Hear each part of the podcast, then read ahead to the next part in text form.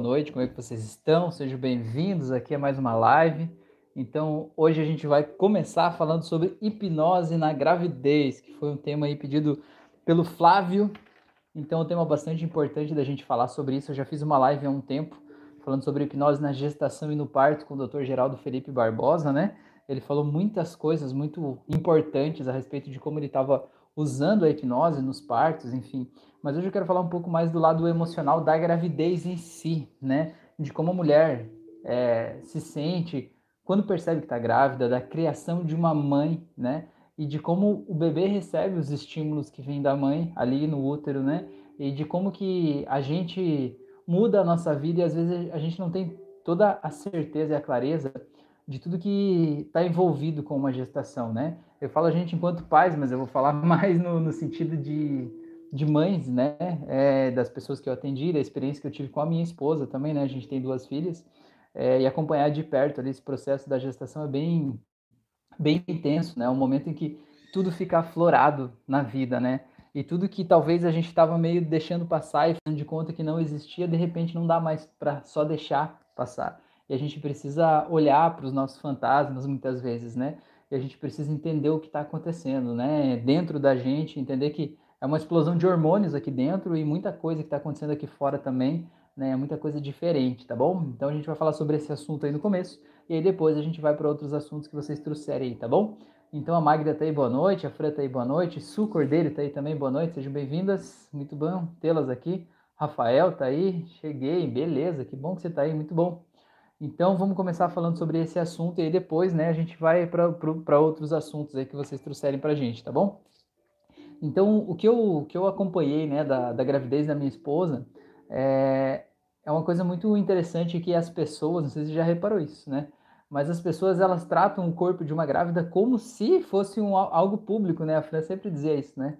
É como se fosse público, como se a barriga da grávida todo mundo pode colocar a mão, todo mundo pode beijar a barriga, todo mundo pode mexer, como se fosse né, um negócio, o corpo deixasse de ser algo privado dela, né? E pelo fato dela ter um bebê ali virasse algo público. Então esse é o primeiro ponto que muda muito, né? Um segundo ponto que eu vou te dizer que muda muito é o relacionamento, né? É, embora muitas vezes os bebês sejam planejados, às vezes aquela mãe ela estava tendo um relacionamento de mãe com o parceiro dela, certo? ela estava desempenhando o papel de mãe para aquele marido, né, ou para aquele companheiro dela. E quando ela engravida, aquele marido ele perde aquela mãe que ele tinha, entendeu? Aquela segunda mãe que estava desempenhando esse papel de mãe na vida dele. E muitas vezes ele se sente acuado e por se sentir acuado ele se coloca de uma forma meio agressiva até, né? É como se ele se colocasse na defensiva, estivesse tentando é, é, é, sentindo que alguém está tirando algo dele, né? Sentindo que ele está perdendo a esposa ali, de certa forma, né?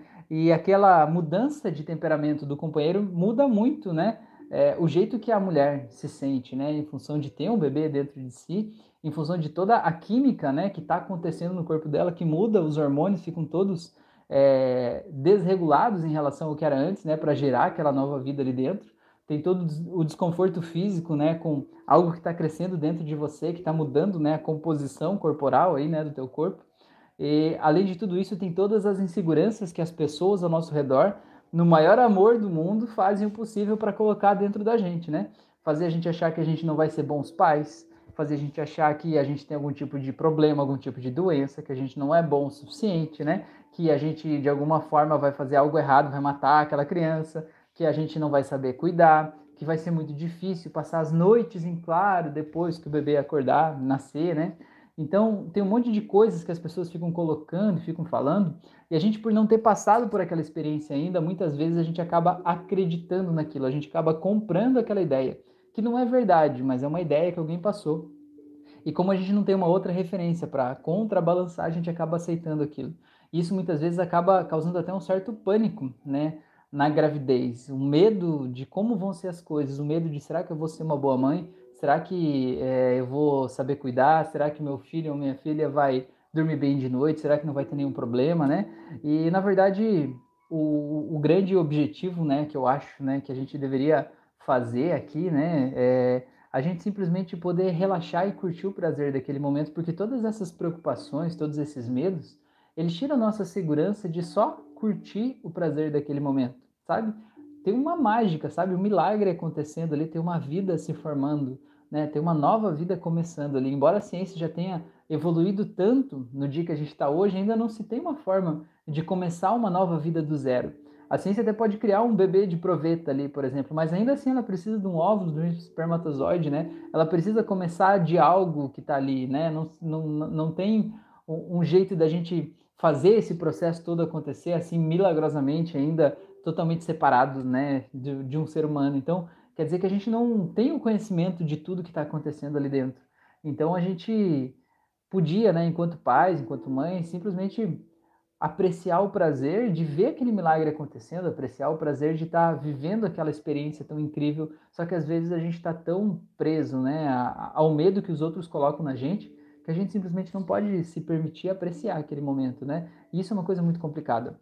E muito complicado também é o seguinte, que os meus professores de hipnose, né, quando eu estava aprendendo hipnose, eles diziam o seguinte, que quando a gente faz uma regressão e o bebê volta, né, para a criança, a pessoa, no caso o paciente, volta para um trauma que aconteceu dentro do útero da mãe, enquanto ele estava no útero da mãe, é, um sentimento de rejeição, por exemplo, é porque o bebê estava se sentindo rejeitado pela mãe, como se a mãe não quisesse aquele bebê como se a mãe de alguma forma é, não aceitasse aquela gestação, sabe? Se ela estivesse pensando em tirar aquele bebê de lá, por exemplo. E o que eu descobri na minha prática é que não é assim que acontece, isso não é verdade. O que eu descobri é que enquanto o bebê está no útero da mãe, ele ainda não sabe que ele é separado da mãe. Ele ainda não sabe que ele é uma vida diferente da mãe. Ele se sente parte da mãe, é como se ele e a mãe fossem uma coisa só. Então tudo que a mãe sente, ele sente igual como se fosse com ele, porque afinal de contas ele não sabe separar um do outro, então é com ele, realmente, entendeu? Veja bem, ele nunca se viu separado da mãe, ele cresceu dentro do corpo da mãe, ele nunca saiu de lá ainda, enquanto ele ainda está lá, né? Ele nunca saiu de lá. Então, ele não sabe como é outra coisa, ele sabe sentir o que a mãe está sentindo, certo? Então, quando o paciente acessa um, um trauma de rejeição, quem está se sentindo rejeitado naquele momento não é o bebê. Quem está se sentindo rejeitado naquele momento é a mãe. A mãe é que está se sentindo rejeitada, certo? Rejeitada pelo companheiro, rejeitada pelos pais dela, rejeitada pela sociedade, rejeitada pelos amigos, eu não sei, mas ela está se sentindo rejeitada.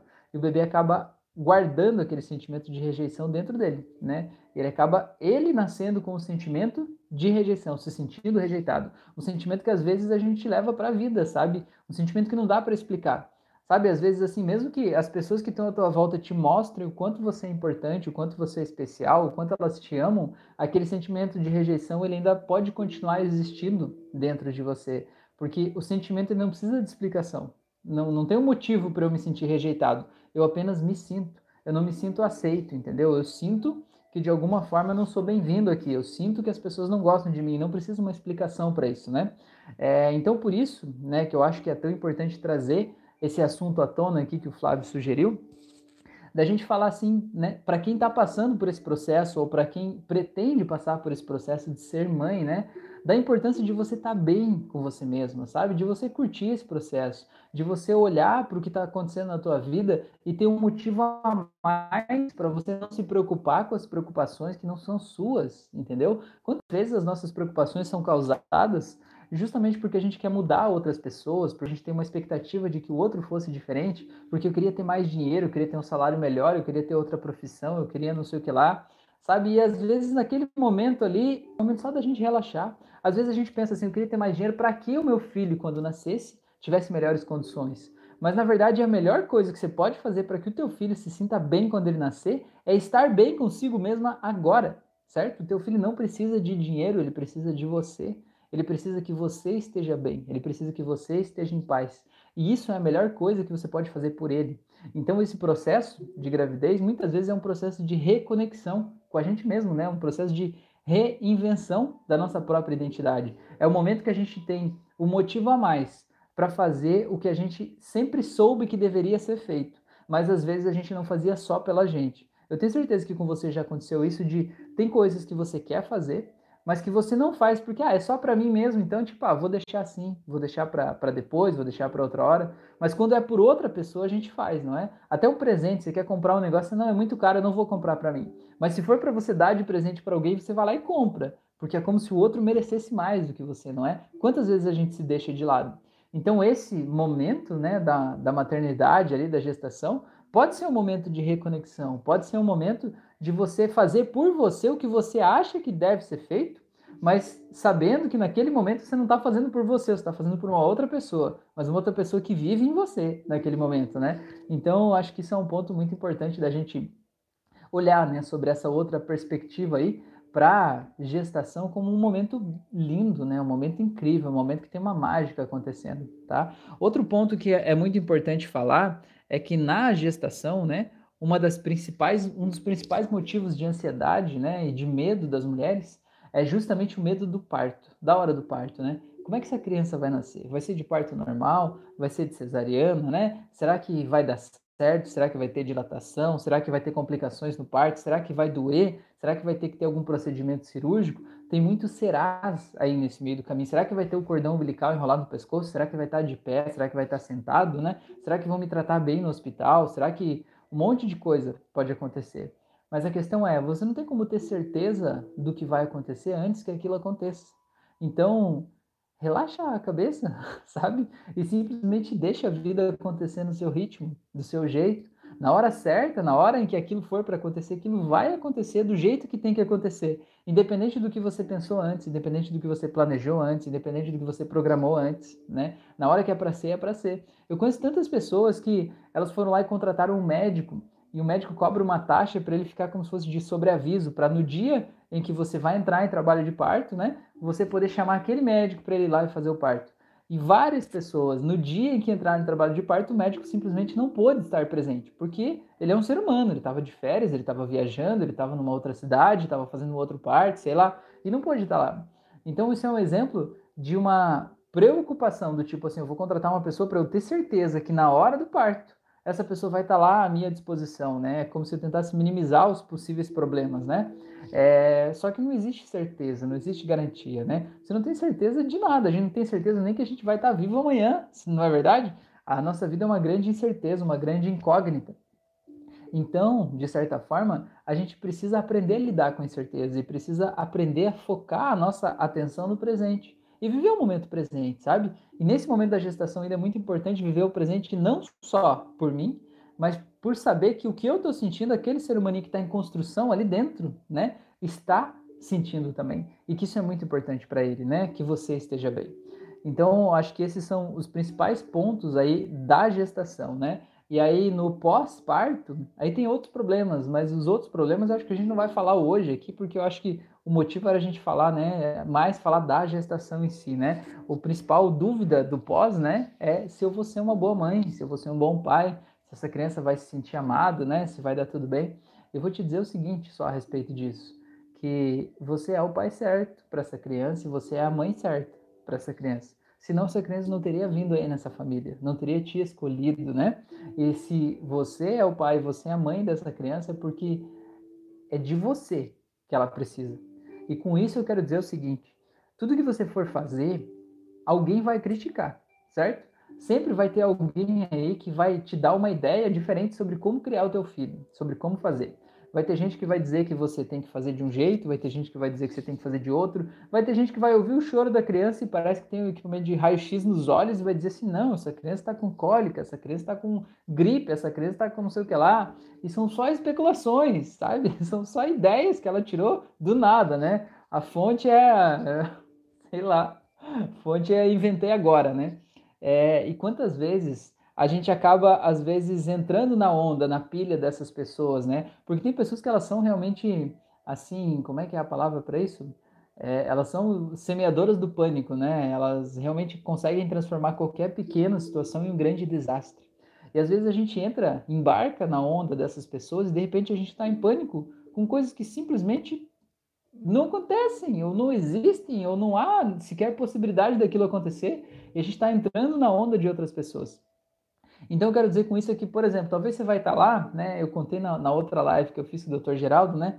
Eu contei a história do banho, né? Da, da, da minha filha lá, que a avó disse para fazer uma coisa, né? A Bisa falou para fazer outra, a tia falou que era para fazer uma coisa diferente, e no final das contas, independente do que eu fizesse, eu e a minha esposa fizesse, né? Ia estar tá errado para pelo menos duas daquelas pessoas, né? E são todas pessoas importantes na vida da gente, né? Então, a gente não quer magoar as pessoas, a gente não quer ir contra, e a gente também não quer ser um mau pai ou uma má mãe, né? A gente quer fazer o melhor para os nossos filhos. Só que às vezes a gente acaba entrando na pilha dos outros. Então, o que eu falei que eu ia dizer sobre isso é o seguinte: esse filho é o filho certo para você, certo? Você é a mãe certa, você é o pai certo. Então, o que você decidir fazer, o que você sentir que é o certo, é o certo. E não tem mais ninguém no mundo que vai saber melhor do que você o que fazer para essa criança, entendeu? Então, simplesmente confie. Eu sei que se você está grávida e é a sua primeira gestação, você tem um monte de insegurança, você não sabe como você vai ser como mãe. Mas o fato de você não saber como você vai ser como mãe não quer dizer que você vai ser ruim, concorda comigo? Então quer dizer que no, no ônus da dúvida, né? No, no bônus da dúvida, você pode simplesmente acreditar e confiar que você vai ser a melhor mãe do mundo, porque afinal de contas, esse bebê escolheu você. Dentre todos os 7 bilhões e meio de pessoas do planeta, né? Ele escolheu justamente você, tá bom? Então, deixa eu ver o que vocês falaram aqui.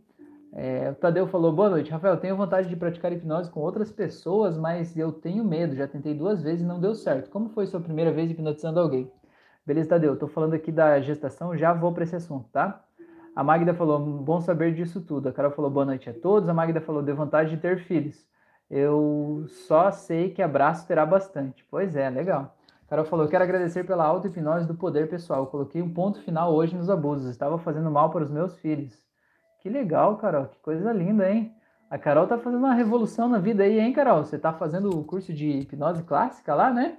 E fez a auto-hipnose ali também do poder pessoal. Que legal, gratidão. Muito bom saber que você tá fazendo essa revolução toda. Você vai ver que isso vai mudar muito, né, para você e para os seus filhos. Flávio falou: Cheguei, Ufa. Beleza, legal. Tá, então deixa eu só terminar aqui, eu já falo ali com, com o Tadeu. Então, a respeito desse assunto da, da gestação, que eu, a mensagem que eu quero dizer é essa, né? Você é a pessoa certa. Relaxe, tranquilize esse coração, aquieta esse coração e saiba que tá tudo bem, né? Que tá tudo certo e que tem um motivo para essa criança estar tá nascendo aí justamente de você.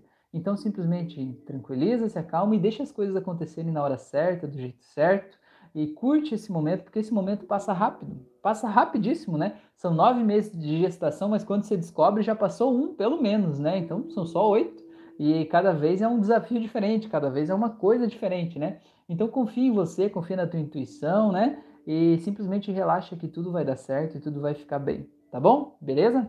Então vamos para frente aqui agora, tá bom? Se vocês tiverem mais algum assunto aqui para falar a respeito de gravidez, ah, eu só quero falar mais uma coisa. Eu falei que eu ia falar só mais essa e já estou falando mais outra, mas me vê agora é importante eu falar.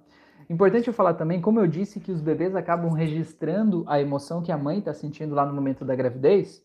É importante é, falar para o caso de mães que já são mães dizer assim: ai meu Deus, então eu traumatizei os meus filhos, porque eu estava em pânico, eu estava desesperada na hora da gravidez, então quer dizer que os meus filhos estão aqui desesperados, né? Eu prejudiquei a vida deles, enfim. Eu digo assim: não, né? Não, relaxe. Do mesmo jeito que eu falei antes, relaxe, agora eu falo de novo: relaxe, tá tudo bem, né? Tem um motivo para tudo ter acontecido do jeito que foi. E se naquele momento você estava em pânico, você teve um motivo para estar em pânico naquele momento, não foi do nada, né? E você não tinha o conhecimento que você tem hoje. Se hoje você tivesse esse conhecimento, talvez você tivesse dado menos importância para outras coisas e talvez você pudesse ter se sentido mais calma, mais tranquila naquele momento. Mas o talvez não muda o passado, né? O talvez é apenas uma possibilidade do que poderia ter sido, mas não foi. Então a gente tem que trabalhar com o que foi. E o que foi é isso que passou. Mas o mais legal do passado é que ele passou, certo? Ele passou, ele já não está mais aqui presente. E se você sente que talvez você podia fazer diferente, eu quero te dizer que a vida não acabou, entendeu? E talvez agora você pode, você pode fazer diferente. Você pode dar amor, carinho, atenção, e você pode fazer os seus filhos hoje se sentirem amados, se sentirem acolhidos, se sentirem protegidos, se sentirem importantes, entendeu? É, não com culpa, dizendo, ai meu Deus, eu passei uma insegurança para eles. Não, não. Apenas percebendo que talvez eles possam enfrentar uma insegurança que veio de lá e você poder falar com eles no sentido de dar amor, carinho, dizer, olha, agora vocês estão seguros, agora vocês estão tranquilos, agora tá tudo bem, agora é um outro momento. Dizer também, agora a mãe está segura, né? Agora eu estou me sentindo segura, agora eu estou me sentindo tranquila, agora tá tudo bem, para esses filhos entenderem que não importa o que aconteceu lá no passado, agora é um outro momento, como a Carol falou, né? Agora eu coloquei fim àquela situação e agora, agora é o um novo momento, né? É importante deixar isso claro para os filhos, para os filhos também se sentirem empoderados, se sentirem felizes, se sentirem tranquilos e saberem que de alguma forma a mãe deles está bem, tá? quando existe esse tipo de, de trauma na gestação, né, de que a mãe se sente humilhada, se sente insegura, sente que ela precisava de proteção e que ninguém está protegendo ela, né, se sente desprotegida, é muito comum aquele filho ele achar que ele tem que proteger a mãe, sabe? Como se ele assumisse o papel de pai da mãe, entende? Como se ele fosse proteger aquela mãe ao longo da vida. E é muito comum esse filho não se permitir, né, na vida adulta, ter uma vida de qualidade ou ter prosperidade na sua vida ou ter relacionamentos de qualidade, porque ele não consegue olhar para a vida dele, ele ainda está olhando para a vida da mãe, tentando cuidar da mãe, tentando proteger a mãe, né? Tentando é, dar carinho e conforto para aquela mãe ali, como se ele tivesse culpa de algo, sabe? Como se talvez aquele sofrimento da mãe fosse culpa dele, como se talvez ele fosse a única pessoa que sabe daquele sofrimento que está lá dentro e quisesse proteger ela disso, sabe? Então o importante é você dar carinho, conforto, tranquilidade, né? que, que de alguma forma eles saibam que eles estão bem, que eles estão seguros, que eles estão tranquilos, e é isso que importa, né? O que importa é sempre daqui para frente, tá bom? E se você tem filhos crianças, né, pequenas, faz a técnica do Sleep Talk. Se você não sabe, tem o meu curso de hipnose clínica, e lá no curso eu explico como que é essa técnica, tá? E aí você pode conversar com seus filhos dormindo para reescrever essas histórias aí e passar tranquilidade para eles, tá bom? Beleza? Carol falou, e deu esse medo agora, mas três filhos com sintomas de ansiedade. Meus três filhos. Ah, legal, Carol. Então, mas olha só que legal. Você percebeu isso, né? Você percebeu que de alguma forma, se os teus três filhos têm sintomas de ansiedade, talvez isso possa ter vindo de algum lugar. Talvez eles possam ter aprendido isso, né? Eu sempre digo, a gente não nasce ansioso a gente se torna ansioso, né? O que talvez, porque ansiedade é basicamente medo, você, né? Você está com medo do futuro, você está sentindo inseguro, sentindo talvez que você não tem poder sobre algo que está para acontecer na tua vida, né? Não tem poder sobre as tuas decisões, né? E você tem medo de que coisas ruins possam acontecer.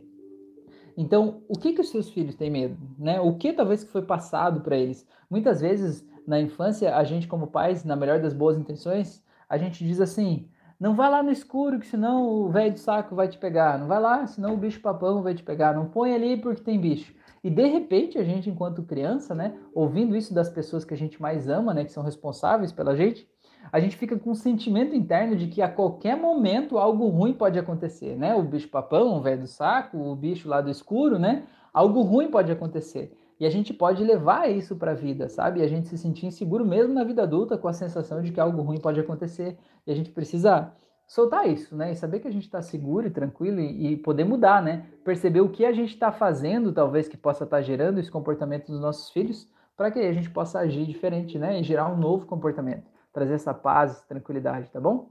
O Flávio falou: não é só seus filhos, Carol, temos um mundo ansioso. Pois é, Flávio Carol, é verdade. É, a ansiedade é o mal desse século aí, né? As pessoas estão vivendo num ritmo alucinado, né? É um negócio muito louco você pensar que assim, ó, a gente. O, o, o por que, que a gente está nesse descompasso da ansiedade, tá? Por que, por, que, por que essa loucura toda, né? Assim, a gente, biologicamente, né, a gente foi preparado para detectar os perigos que tinham lá na floresta quando a gente vivia, sabe? Quando a gente estava num processo de evolução, né? A gente precisava ver os perigos que tinham lá, porque se a gente não visse os perigos, a gente ia morrer antes, certo? Concorda comigo? Você era um homem que vivia lá numa caverna lá, você precisava ver se tinha um leão, se tinha um tigre, se tinha alguém que ia te atacar ali, você precisava analisar aquele contexto e de detectar rapidamente tudo que poderia ser uma ameaça, para daí então você saber se você está seguro e tranquilo, certo? Acontece que a gente vai evoluindo e biologicamente a gente evolui também, mas a gente evolui biologicamente num ritmo lento certo? Conforme as gerações vão passando, a gente vai evoluindo biologicamente né, nosso corpo, certo? É, só que o que, que acontece? Muitas vezes, muitas vezes, né? Muitas vezes não. Nos últimos anos, principalmente, a nossa tecnologia fez a gente evoluir rapidamente, muito rápido enquanto sociedade.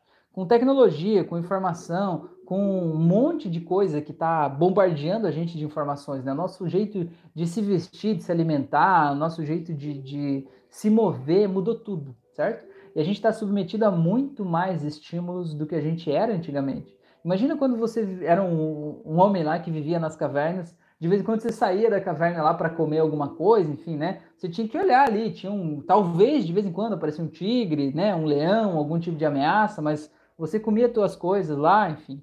Agora, imagina hoje, quanto nível de estímulo e de perigo você pode encontrar aí na palma da tua mão, rodando a timeline do teu celular e vendo todas as desgraças do mundo inteirinho. Quantos tiroteios, quantas mortes, quantas vítimas do Covid, quanta dor, quanto sofrimento. Aí você vai assistir o jornal e você vê aqueles jornais bem sensacionalistas, trazendo toda aquela tragédia, toda aquela desgraça. E o que, que acontece?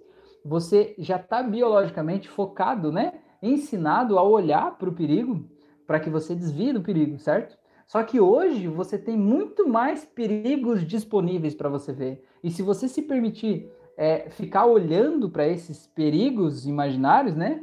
Não são imaginários, são reais, mas, por exemplo, é, um, uma guerra que acontece lá do outro lado do mundo é uma guerra real, pessoas morrem. Mas existe um risco de vida para você hoje aqui, aquela guerra lá do outro lado do mundo? Provavelmente não, entendeu? Então é isso que eu quero dizer de a gente saber filtrar os estímulos que a gente está recebendo, né? Porque a gente se emociona com esses estímulos e muitas vezes a gente está desesperado e ansioso por medo de coisas que simplesmente não têm a ver com a nossa vida, né? Imagina que você vê o jornal e vê as pessoas sendo assassinadas, mortas, assaltadas todos os dias no jornal. E você pode criar dentro de você uma sensação de que isso está acontecendo na rua e que se você sair na rua, você vai ser assaltado, sequestrado e morto. Agora, qual a probabilidade de você realmente ser assaltado, sequestrado e morto por ser na rua hoje? A probabilidade é muito baixa. Não dá para dizer que ela não existe, né? Existe, mas ela é muito baixa. Só que a gente, biologicamente, acaba desenvolvendo muitas vezes uma fobia social, até uma fobia de estar junto com outras pessoas, para a gente se proteger de todo aquele mal. E aquele mal vem da onde? Vem desses estímulos que a gente está recebendo. Então a gente precisa simplesmente dar uma olhada no que a gente está observando, no que a gente está assistindo, nas informações que a gente está colocando para dentro dessa nossa caixinha mágica aqui da nossa cabeça, né? Para que a gente possa perceber o jeito que a gente se sente diante do mundo, o jeito que a gente se sente diante da vida, para que a gente possa realmente se sentir mais tranquilo, se sentir mais em paz e dizer, ó, ótimo, tudo bem, aqui eu estou seguro e tranquilo, né? Tem problemas? Tem, óbvio. Não existe um mundo sem problemas. Não existe um momento na tua vida em que você vai estar sem problemas nenhum, não vai ter com que se incomodar. Então você precisa aprender a lidar com eles. E precisa aprender a lidar com a insegurança, aprender a lidar com a incerteza, porque a vida é incerta. A vida é feita de incerteza. Né? A vida é andar numa corda bamba e a gente está aí, assim, né? É, a gente precisa aprender a se divertir com essa tentativa de se equilibrar, entendeu? Esse que é o grande lance da coisa, né? Achar o prazer nisso, beleza? Então deixa eu ver o que vocês falaram aqui.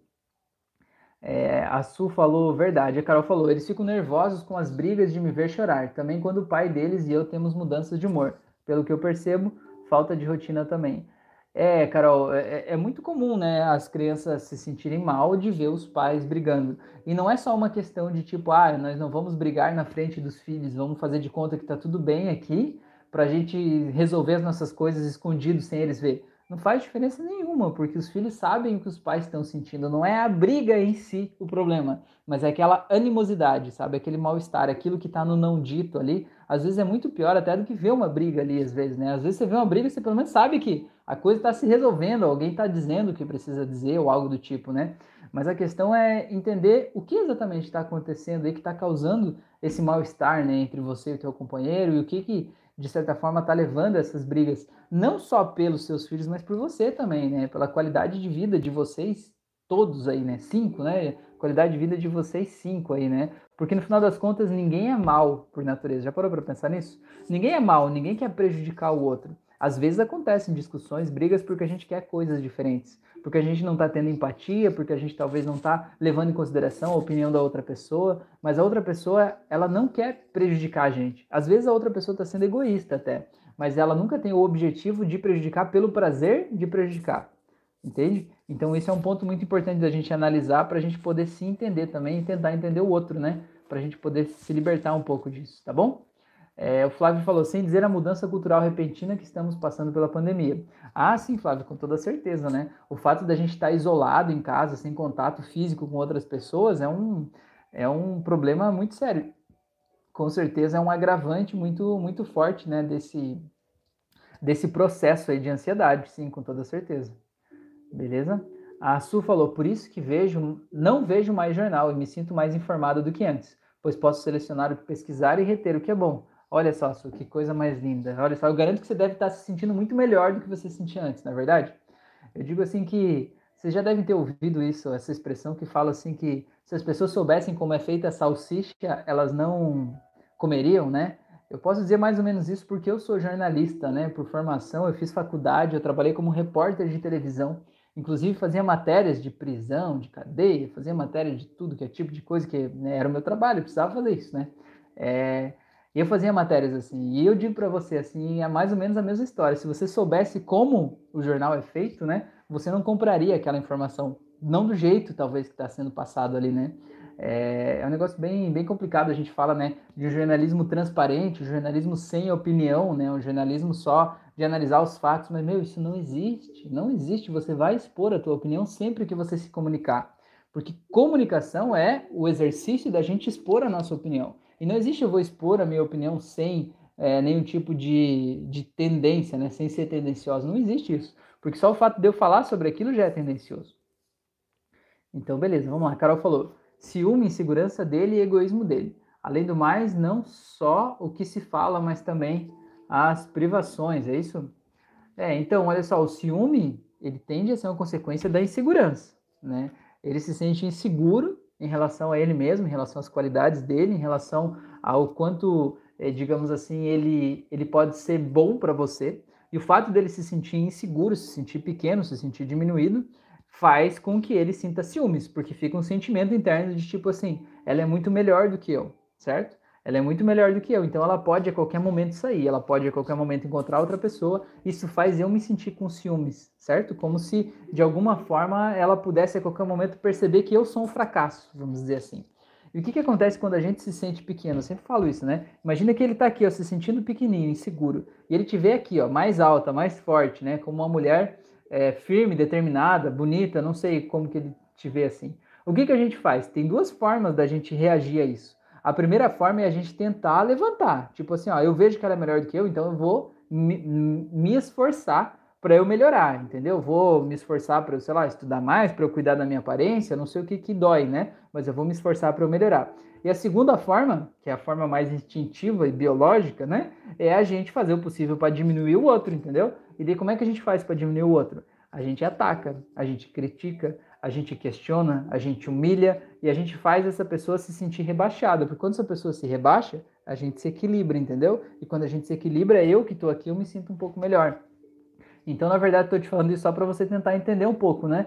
Se não faz sentido isso que eu estou falando, né? Que de alguma forma tá, pode estar tá aí dentro dele, né? Escondido embaixo dessa insegurança, né? E, e, o egoísmo também tem muito a ver com isso também, né? De alguma forma é como se é, eu quisesse colocar o meu primeiro. Não porque eu não respeite o teu, mas é porque de alguma forma eu preciso me sentir bem, eu preciso me sentir melhor, né? É como se a gente já fizesse tudo por você, vamos dizer assim, como se a vida fosse ao teu redor e eu me sinto deixado de lado. E não quer dizer que isso seja desse jeito. Quer dizer que é um sentimento interno. Eu me sinto, né? Eu percebo que a coisa é desse jeito, quando na verdade não é, entende? E eu garanto que provavelmente você deve se sentir justamente do mesmo jeito, se sentir rebaixada diante dele, como se ele fosse maior, né? E como se ele fosse melhor, talvez, que você até, né? O que faz justamente aceitar essa situação. Então, é uma situação bem complexa, mas é uma situação muito importante, muito importante você ter feito, né? Essa auto-hipnose que você fez aí de aceitar o seu poder pessoal para você também realmente é, poder mudar isso. Porque acho que é uma coisa muito importante entender também, né, Carol, que assim, ó, se tenta pensar, será que existe no mundo todo uma só mulher que poderia passar pelo que você passa, poderia estar nesse casamento, né? Poderia ter esses filhos, viver essa vida e que ela, ela simplesmente não passaria por essas situações, ela não se machucaria com essas coisas que acontecem, ou que essas coisas simplesmente não aconteceriam, ou uma mulher com a qual ele não falaria desse jeito, ou não faria isso que ele faz. Porque se você entender que existe uma só mulher no mundo que não passaria por isso, você tem que obrigatoriamente entender que tem algo que você está fazendo que está contribuindo para o problema.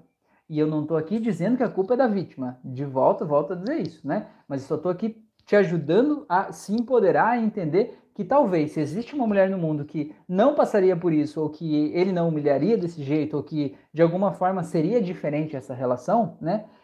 o que, que essa mulher faz? Como é que ela pensa? Como é que ela reage ao que ele faz? O que, que ela diz? Como é que ela se comporta? Entendeu? E, e, se você entender isso, você pode entender que você pode fazer do mesmo jeito. Não tem nada que te impeça.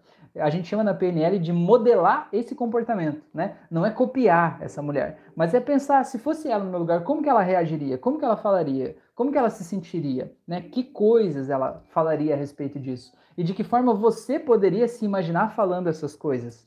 né? E se você conseguir imaginar você falando essas coisas agora, você já vai entender que já vai mudar algo aí dentro de você. Como seria você talvez usando a roupa dessa mulher que você imaginou aí e você falando para ele as coisas que precisam ser ditas, né? Como que você se sentiria diante disso tudo aí acontecendo? E como que seria essa situação? E com isso eu digo, né, de relações assim é, abusivas, né, que parece ser o caso pelo que você está falando, ou conflituosas assim no relacionamento, eu não digo que a solução é sempre uma separação, né? Muitas vezes, quando a gente muda internamente, a, a, outra pessoa muda automaticamente, sabe? Quando a gente muda, a outra pessoa percebe que aquilo que ela fazia, né? Aquilo que ela fazia simplesmente não vai mais dar certo. Eu atendi uma mulher uma vez, que é uma senhora já, ela já tinha netos, enfim. É, e aí ela falou assim que ela sempre viveu um relacionamento abusivo e estava com o marido, né? Até aquele momento lá da sessão, né? Ainda tá até hoje com ele. É, e sempre foi uma relação abusiva, né? Se sentindo, sendo humilhada, enfim. E ela ganhou essa sessão de presente da nora dela. Porque ela falou que ela acompanhava o meu canal, gostava, e falou que queria fazer uma sessão comigo, era aniversário dela, e a nora falou: Não, então eu vou te pagar para fazer uma sessão com ele. E ela veio toda feliz, né? E tal, foi, foi linda a sessão, assim. E aí foi muito interessante que é, o que eu sempre digo, assim, né? Quando a gente está num relacionamento abusivo, a gente se vê como pequeno, como impotente, como insignificante, a gente vê o outro, o abusador, como grande, quase como um monstro, né? Do qual a gente não tem poder sobre aquilo ali, né? A gente meio que tem que tem que aceitar o que está acontecendo ali, né? Como se a gente não pudesse se rebelar contra aquilo porque é muito forte, muito grande. E aí eu fiz com ela esse exercício dela imaginar o marido dela na frente dela, imaginar ele diminuindo de tamanho, diminuindo, ficando pequeno, né? E ela podendo falar para ele o que ela precisava falar, e entendendo que ele não tem mais, falando que ele não tem mais poder sobre ela, que ele tá daquele jeito, enfim, né? E olha o que aconteceu, uma semana depois, né? Uma semana depois, ela me mandou um áudio e falou assim: Rafael, você não acredita, Rafael. Eu tava conversando com ele sobre uma coisa e ele começou a querer falar alto comigo e eu vi Rafael ele crescendo, que nem a gente fez na hipnose, que eu vi ele diminuindo, depois eu fiz ele crescer e diminuir de novo. Ela falou, eu vi ele crescendo igual antes lá, na, eu vi na, igual eu vi na auto-hipnose, na hipnose, né? Eu vi ele crescendo e ficando grande que nem um galo se armando e abrindo as asas para mim. E ela falou assim, eu olhei para ele, dei risada e falei assim, não, não, agora isso não funciona mais comigo. Pode diminuir aí, relaxa que nós vamos continuar conversando.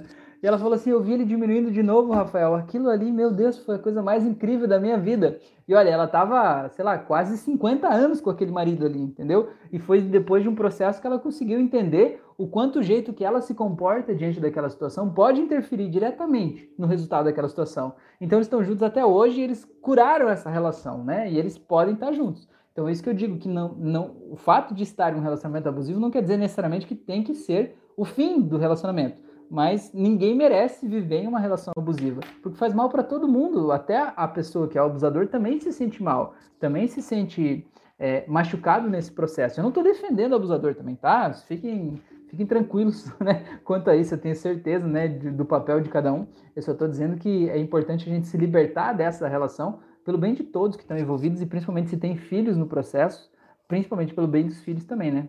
Beleza? Então, deixa eu ver o que vocês falaram aqui. É, o Alzanir falou, boa noite, professor, eu estou lhe assistindo. Que bom, Alzanir, seja bem-vindo.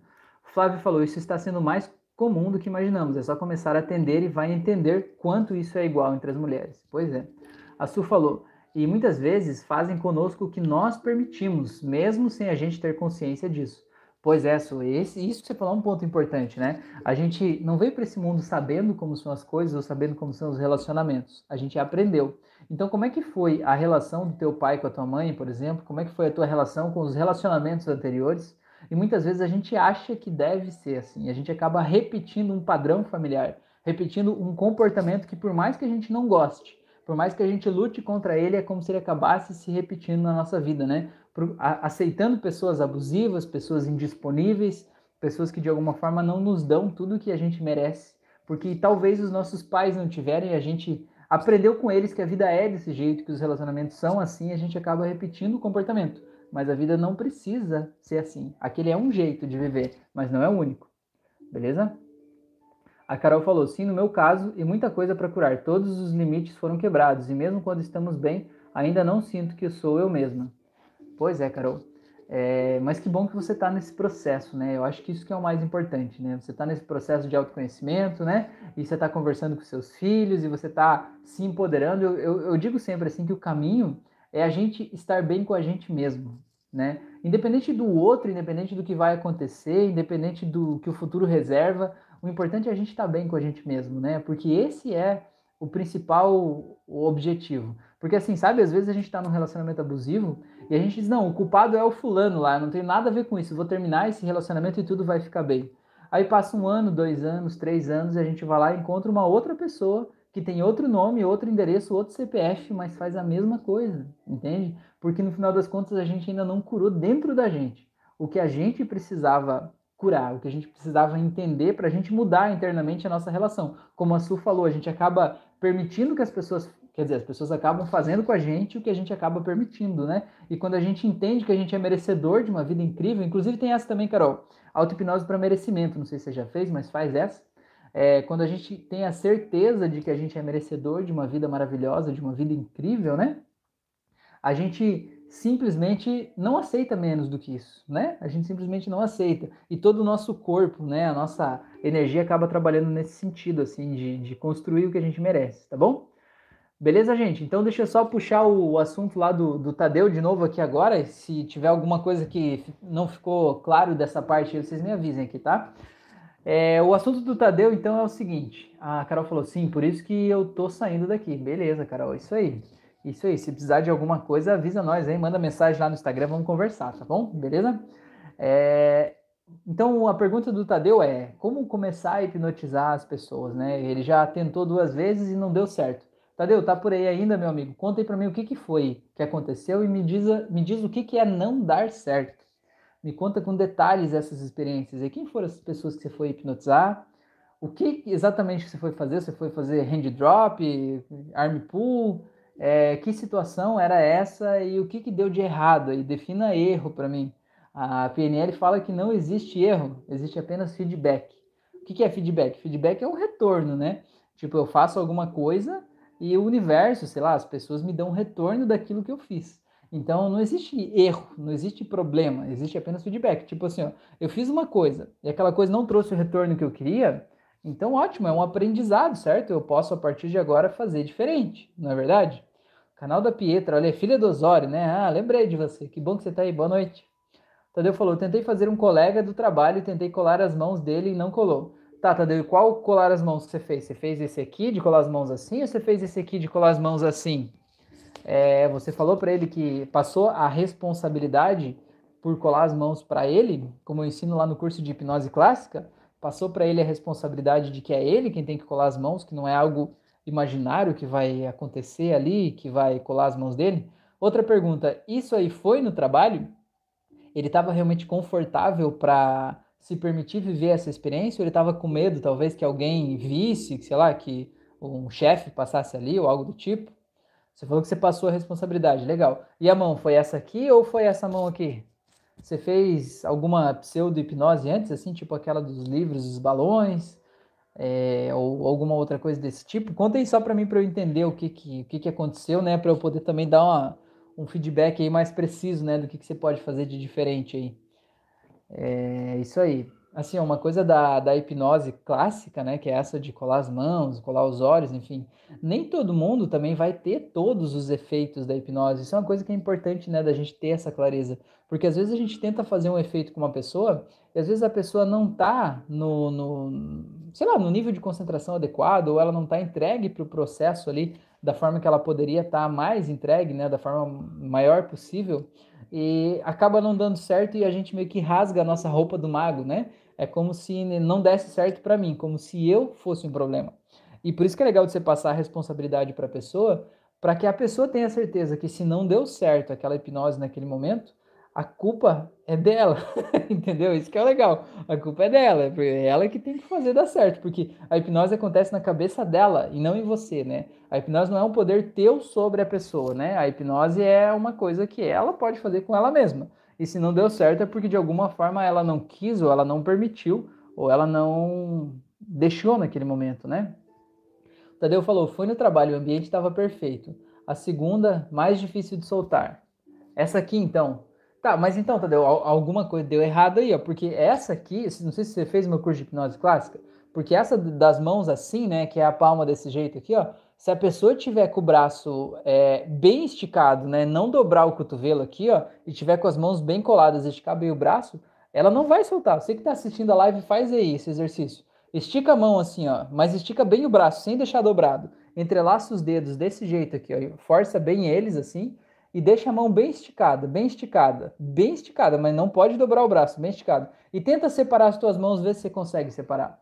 Você não vai conseguir separar. E você não precisa de hipnose para isso, né? Isso aí é uma pseudo-hipnose. Tenta fazer sem dobrar os braços e tenta ver como você não vai conseguir separar. Então, se o teu amigo separou aí, né? É, se, você, se o teu amigo separou isso aí, ou ele dobrou o braço, né? ou alguma coisa ele fez aí, porque não tem como separar, entendeu? Isso é um negócio que não dá, não, não dá para ser. Deixa eu ver, o, o Tadeu falou, eu estava muito confiante, tentei fazer de novo e não rolou de novo. Tá, é, a Pietra falou, então, eu fiz do jeito errado, porque eu dobrei o braço. Então, Pietra, faz aí de novo e não dobra, tá? Estica assim as palmas para fora, estica bem o braço e não dobra o braço, deixa ele bem esticado. Você tem até que dizer para a pessoa, né? Eu sempre digo para a pessoa, Faz de conta que isso aqui são barras de ferro, impossível de dobrar, né? E agora tente separar sem dobrar os braços, né? E quando a pessoa tenta, é normal a pessoa tentar dobrar os braços, ainda diz assim: não, não dobre os braços. Se você estiver junto da pessoa presencialmente, ainda dou um toquezinho no braço, digo assim, bem retos, bem dobrados, braços bem rígidos. É, porque isso aí é, é, é uma pseudo-hipnose, né? Na verdade, para a pessoa é, é, entrar no looping hipnótico, né? Então vamos lá, a Su falou, eu sempre tenho culpa, nunca consigo me concentrar. Tem culpa? Ah, você tem sempre culpa? você não consegue se concentrar? Mas Su, faz essa aqui agora. Eu duvido que você não consiga essa aqui. Estica as mãos assim, ó. Estica bem o braço e tenta separar o braço, sem dobrar o braço. Tenta separar as mãos sem dobrar o braço. Não tem como soltar. Se você não dobrar o braço, você não solta essas mãos. Você só vai soltar se você dobrar o braço, tá bom? Então faz o teste e me conta isso. É, o Flávio falou, Rafa, sou novo na hipnose, mas já peguei pessoas que não fez nada e entrou no transe. Exato, exatamente. Já vou falar sobre isso. Tadeu falou, pois soltou, fiquei sem ação, minha confiança foi pro saco. Eu acho que o braço dele devia estar tá dobrado e eu não percebi. Às vezes a pessoa tá com o braço esticado, mas se você fizer o teste, você vai ver que se voltar um pouquinho só, ele acaba soltando, acaba sendo até meio imperceptível. Mas o legal é você falar assim com a pessoa, né? Se a pessoa soltar, você não, não deve achar que foi um erro, né? Se a pessoa soltar, você dizer, ótimo, olha só que maravilha. Mas você sentiu que ele estava meio colado no começo? Não sentiu? Né? Por exemplo, se a pessoa fez assim e soltou, ela sentiu, ela fez uma força para soltar o braço. Você diz assim, sentiu que o braço estava meio colado no começo, não sentiu? E depois ele soltou, não foi? Então, você pode dizer para a pessoa, viu como você tem o poder, como você está né, tá sobre o teu controle? Afinal de contas, você sentiu que estava colado, sentiu que a hipnose funcionou e imediatamente você sentiu que você decidiu descolar e descolou, certo? Então você tem esse poder. Olha que coisa maravilhosa. Se você decidir ficar colado mais tempo, você vai poder ficar colado mais tempo. Tudo acontece dentro de você. Então, isso que eu falei agora, por exemplo, é, Tadeu, é um exemplo de uma frase, né? Que você pega o problema e devolve para a pessoa, né? Veja bem, o que você fez aí é, é o que você pode, pode conseguir, né? O que você está disposto a experimentar, tá bom? Tadeu falou: o pior é que eu virei piada no trabalho, todos estão tirando onda comigo.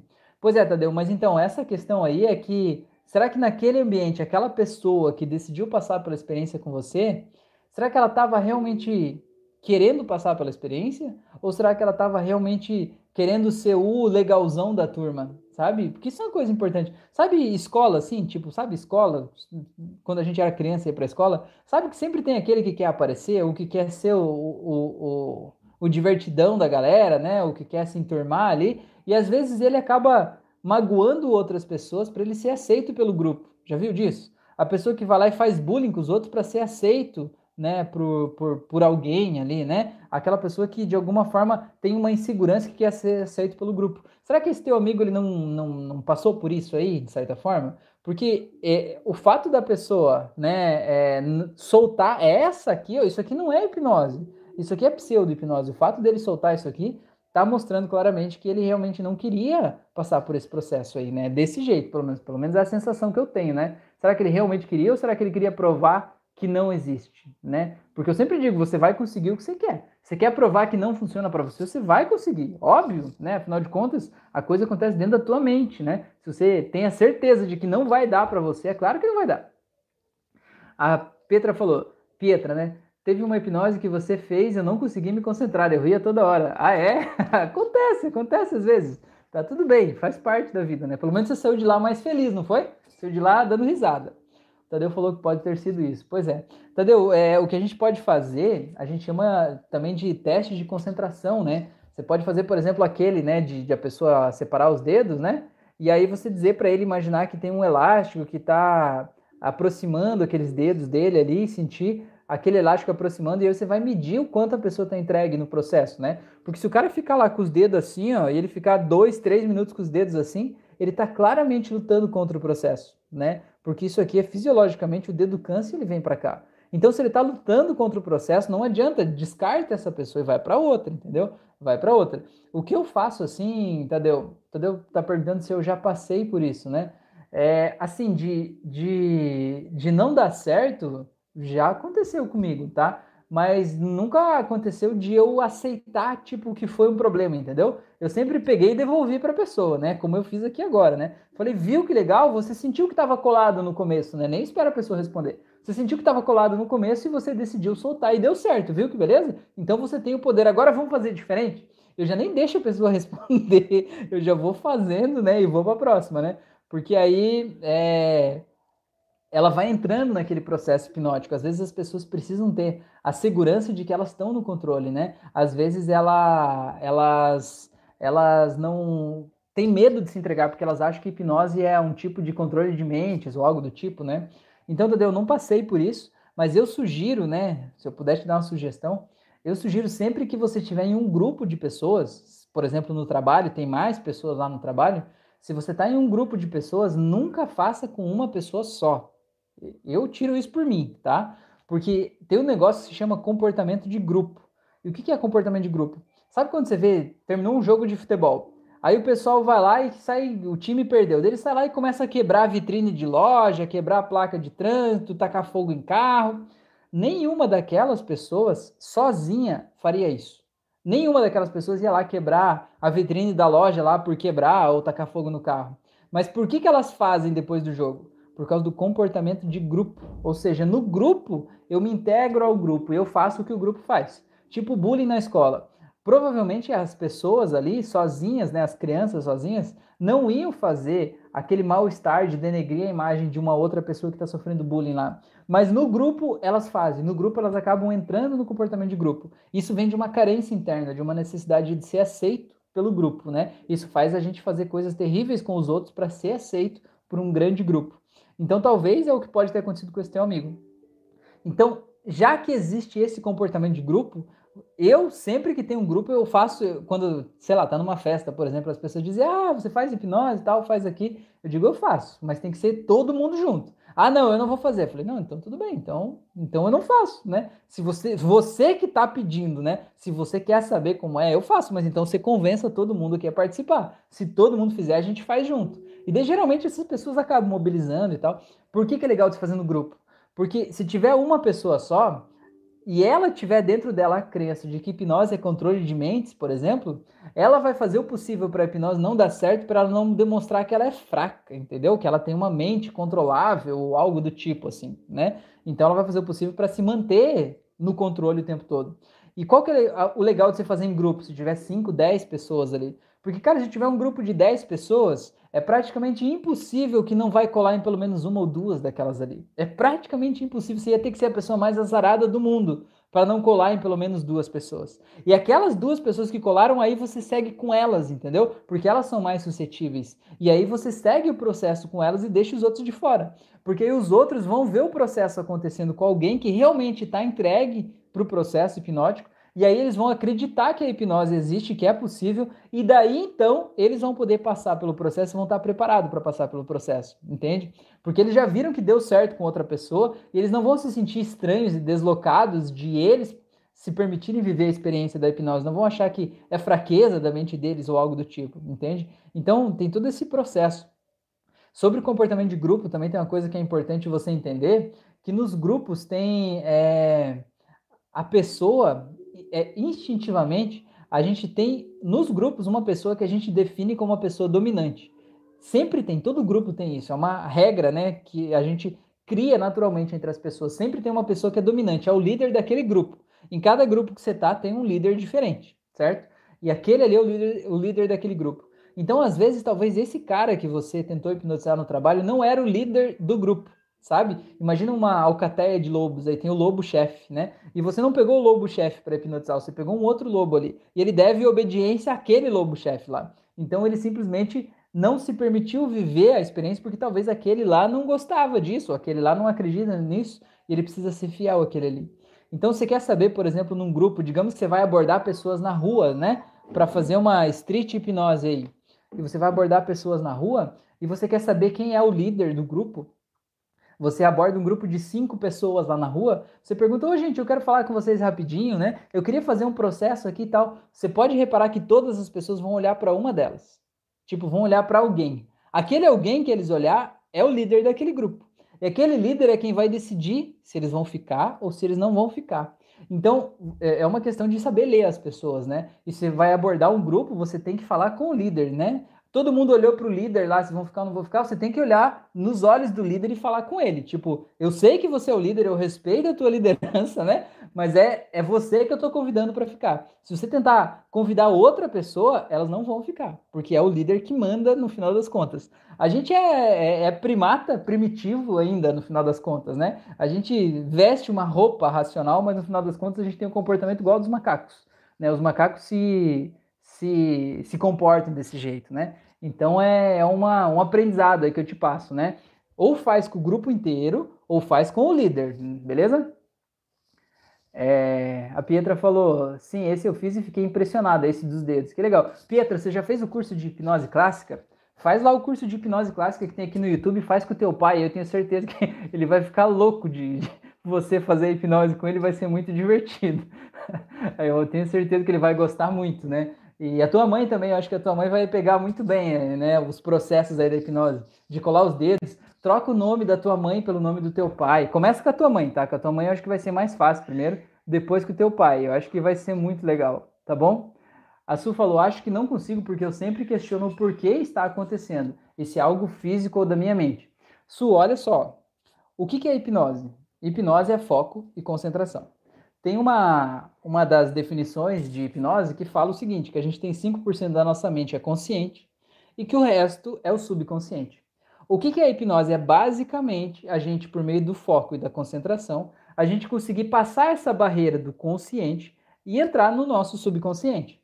E o que, que é essa barreira? Essa barreira se chama senso crítico, se chama o nosso racionalismo, certo? Então, se você fica com o teu racional ligado o tempo todo, né? Tipo assim, será que vai dar certo? Será que não vai dar certo? Será que pode? Será que não pode? Será que é físico? Será que é isso? Será que é aquilo? Você entende que você não está focada no que é para você estar tá focada? É para você estar tá focada imaginando uma cola na tua mão. E o teu foco está onde? O teu foco está na tua mente, pensando se aquilo vai dar certo, se aquilo não vai dar certo, pensando se funciona, se não funciona. Entende que não vai funcionar, porque só funciona se você colocar o foco aonde você tem que colocar. Então, se, por exemplo, você imaginar esses dedos aqui, ó, faz é isso, imagina que tem um, faz assim com as tuas mãos, levanta esses dois dedos, imagina que tem um elástico, aqueles elastiquinhos de dinheiro, ou um rabicó passando aqui entre esses dois dedos, puxando eles bem forte. Imagina esse rabicó puxando com muita força, muita força. Mas agora é hora de você imaginar só isso, Su. Não é hora de você imaginar mais nada. Você não pode ficar pensando se vai dar certo, se é fisiológico, se o rabicó tá ali, que cor que é o rabicó, não importa nada disso, mulher do céu. Importa você ver esse rabicó em volta do teu dedo e sentir que ele está aproximando os teus dedos e você deixar os teus dedos se aproximarem. Você não lutar contra a pressão, deixar esses dedos se aproximarem mais e mais. E você só sentir isso acontecendo e imaginar, nossa, que interessante, o poder que a minha mente tem de imaginar um rabicó aqui faz com que esses dedos se aproximem e você se permitir acreditar nisso, entendeu? Você se permitir acreditar nisso, porque quando você acredita nisso, você permite que isso seja possível. E quando você permite que isso seja possível, podem acontecer coisas muito mais incríveis na tua vida que você nem imagina, entendeu? Então é mais ou menos isso. Entenda que o teu foco tá, vai acontecer o que você está focando. Se você focar que não existe, não vai existir. É simples assim. Beleza? Tadeu falou, interessante, eu vou lembrar disso na próxima tentativa. Mas essa do líder é bem legal. Então, Tadeu, você percebeu se lá no teu trabalho essa pessoa que você convidou para hipnose era o líder ou não era? O líder estava presente lá nesse momento ou não estava? E tenta fazer, se for outra vez, tenta fazer com o grupo todo. Ou se você for fazer com uma só pessoa, faça separada do grupo, sabe? Tipo assim, numa sala fechada sem ninguém mais vendo. Porque aí ele não vai ter aquela necessidade de querer provar algo para o grupo para querer ser aceito, porque vai ser uma coisa só de vocês. Então ele vai se esforçar para fazer dar certo para você, porque afinal de contas é com você que ele tá, ele vai querer ser aceito por você, entendeu? Então, se for fazer com alguém sozinho, faz sozinho de uma vez. E se for fazer em público, faz com um grupo assim, né? Mais pessoas. É a minha sugestão, tá bom? Beleza? Então tá. É, deixa eu ver aqui o que, que o Flávio tinha falado, que eu falei que eu ia falar depois. Ah tá, o Flávio falou o seguinte, que é, já aconteceu com ele, né? Várias pessoas que não tiveram efeitos físicos, não colaram as mãos, não esqueceram o nome, não colaram os olhos, mas que ainda assim acessaram o estado de transe. Existe, Flávio, existe naturalmente. Nem todo mundo consegue esses efeitos físicos. Por isso que eu falo, é bom você fazer num grupo que se você tiver 10 pessoas, a probabilidade de que pelo menos uma delas vai dar certo é muito grande, certo? É, então é isso. Mas assim, ó, por isso também, Flávio, que eu sempre digo para as pessoas não fazerem testes ou fazerem pseudo-hipnoses antes de uma sessão de hipnose clínica. Por quê? Porque eu digo assim, ó, a gente vai fazer pseudo-hipnose para mostrar que a hipnose existe, para mostrar os efeitos da hipnose, para mostrar num público lá, enfim. Só que, é, se lá não deu certo com uma pessoa lá no público, a gente faz com outra, certo? Agora, na sessão de hipnose clínica, você não tem que testar se vai dar certo com o teu paciente. Aquele ali é o paciente que você tem é aquele paciente que você tem que tratar, certo? E é dele que você vai ter que resolver os problemas e é ele que você vai ter que levar para o estado de transe. Então, você não tem que testar se vai dar certo com ele, não importa. Qual que é o problema de testar? O problema é que se você faz uma pseudo-hipnose, tipo colar as mãos, e ele não sente as mãos colando, ele desacredita do processo, ele acha que hipnose não funciona para ele, ele acha que ele não vai conseguir, entendeu? E aí isso pode prejudicar o processo terapêutico, né? Ele pode achar, mesmo estando em transe, ele pode achar que ele não conseguiu acessar o estado de transe, ele pode não ter as transformações da forma mais profunda que ele poderia ter tido se ele simplesmente fosse conduzido no processo diretamente, né? Por uma indução de Dave Allman ou relacionamento progressivo, por exemplo. Beleza? Então vamos lá. Ó, o Tadeu falou, não era o líder. Olha aí, Tadeu. Então você já, já matou a charada aí, né? Algo que eu falei aqui já te ajudou é, o ambiente do trabalho está sujo, eles não vão acreditar, vou procurar outro ambiente.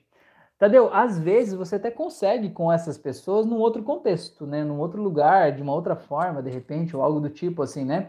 Mas realmente, se eles tomaram uma decisão, né, de dizer, ah, esse negócio não existe, estão debochando, criticando, não é lugar de você tentar, né? Porque você não precisa provar que isso existe, certo? Você não precisa provar para ninguém, né? Você queria fazer um negócio para ser divertido, para ser engraçado, para eles experimentarem essa sensação, mas acabou saindo pela culatra nesse processo, nesse momento.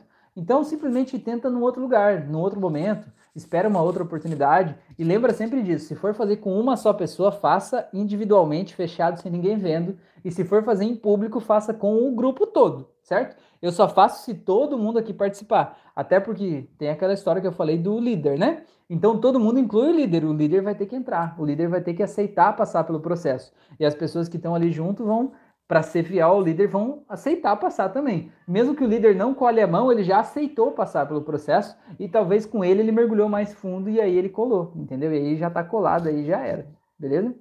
Uh, o Flávio falou perfeito, beleza. Gente, passamos de uma hora de live aqui, eu acho que já, já tá bom por hoje, né? Eu agradeço demais esse bate-papo com vocês, essa troca de ideias aqui foi fantástica. Vocês são demais, vocês alegram a minha semana, né? Um momento muito bom do dia estar aqui com vocês, tá? É, curtindo, vivendo esse momento, eu quero fazer o convite para vocês fazerem o meu curso de hipnose clássica, de hipnose clínica, de hipnose conversacional, o de hipnose aplicada ao controle da ansiedade. Eu queria dizer para vocês, eu publiquei hoje, tá? Vou dar essa notícia aqui para vocês que eu lancei de novo, mas é só hoje e amanhã, é só essa quinta e essa sexta, então amanhã expira de novo. É, eu trouxe de volta o valor inicial do meu curso de hipnose conversacional terapêutica, né, que é de 499. Eu tenho um mini curso que é gratuito, está aqui no YouTube, o link está aqui na descrição desse vídeo, é só pegar e assistir. Né, um mini curso de três horas que eu dou uma aula para te ensinar o básico da hipnose conversacional. E se você quiser, você pode seguir comigo nessa jornada aí. São 12 parcelas de R$ reais para entrar nesse grupo, nessa comunidade aí e aprender muito mais aprofundadamente sobre hipnose conversacional terapêutica. Você ganha como bônus o curso de controle da ansiedade, vai de brinde para você. Você ganha o certificado VIP do curso de hipnose clínica, também vai de brinde aí para você também. Você ganha um monte de coisa muito legal, tá bom? E uma comunidade exclusiva de alunos aí que são terapeutas e que estão ajudando a tornar o mundo um lugar melhor. Beleza? Te faço o convite também para fazer as minhas auto-hipnoses que tem aqui no YouTube, também tem no Spotify, fazer as meditações guiadas. Se você está me ouvindo pelo Spotify ou pelo Deezer, vem participar comigo ao vivo toda segunda e quinta noite, às 9h36 da noite no YouTube. Você está mais do que convidado. Me segue nas outras redes sociais aí, Instagram, Facebook, Spotify, YouTube, tudo que é lugar aí. Ajuda a compartilhar esse conteúdo, né? Envia essa live de hoje para alguém que está grávida. Você pode ajudar a mudar a vida dessa mulher, dessa família, dessa pessoa. Ou para alguém que está pensando em ter filhos, envia a live de hoje para essa pessoa acompanhar essa primeira parte aí, que com certeza vai ajudar ela a se sentir muito bem, muito feliz, muito em paz, tá bom? Beleza? É, e se você por algum motivo quiser fazer um processo de hipnose comigo, né? Uma sessão de hipnose ou um processo terapêutico, eu atendo à distância por chamada de vídeo, atendo presencialmente também, mas também atendo à distância, gente do mundo inteiro, de vários lugares, atendi gente aí da, da Portugal, da Espanha, dos Estados Unidos, do Japão, da Austrália, gente, meu, assisti, atendi gente de todo é lugar já, é, então as barreiras aí são muito pequenas, elas não existem, né, com a tecnologia. Então se você sentir que eu posso te ajudar a construir a vida que você merece, desapegar de padrões que já não servem mais, me manda um direct lá no Instagram que eu te explico certinho como é que funciona esse processo terapêutico e vai ser um prazer te ajudar com isso, tá bom? Valeu, gente. Deixa eu ver o que vocês falaram aqui. Beleza, então? Tenha uma ótima noite, se cuide, um grande abraço, um ótimo restinho de semana, um ótimo Feliz Dia das Mães aí, né? Nesse final de semana aí, tá bom? Se cuidem e até a próxima.